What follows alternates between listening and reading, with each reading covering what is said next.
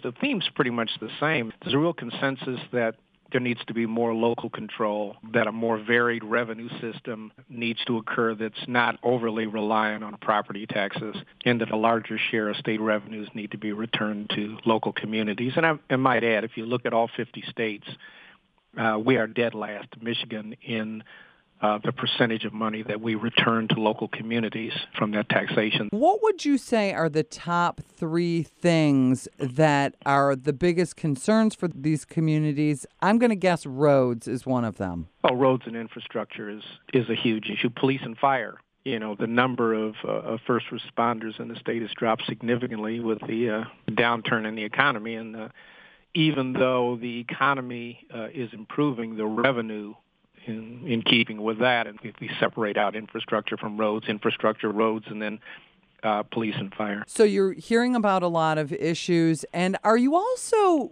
coming up with some solutions?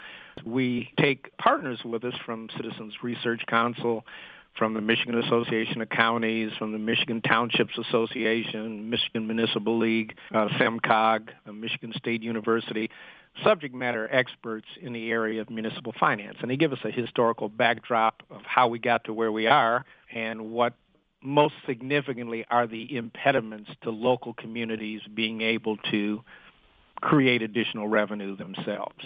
Uh, and so what we hope to do over this period of time is just to continue to gather the statewide information uh, and to uh, then get into some substantive discussion statewide. There have been attempts at uh, restructuring revenue sharing and a bunch of things. It's, it's not a new subject. It's just we keep talking about it, and I'm just trying to bring a more of a substantive review of it to see if and where places are where we can get a general consensus that we can improve local revenue. I mean, there's no question but that the state bureaucracy has grown. I mean, the data supports that 100%, but the revenue is coming back to local communities. And so one of the things I said earlier is returning some local control and the revenue to manage it at a local level is far more specific than uh, the generic kind of approach that occurs now without enough finance.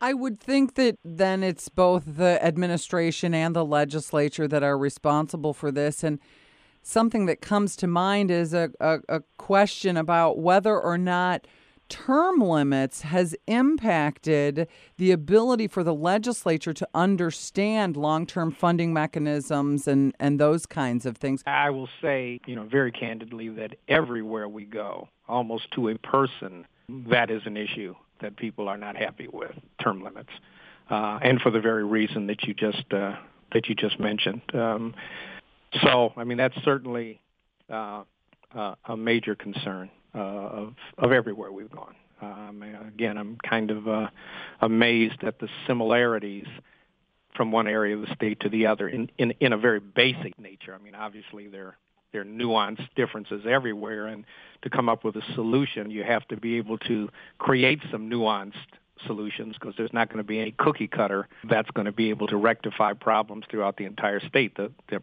you know problems are different enough, but I don't think that works. But I do think we have to do something better than we're doing now.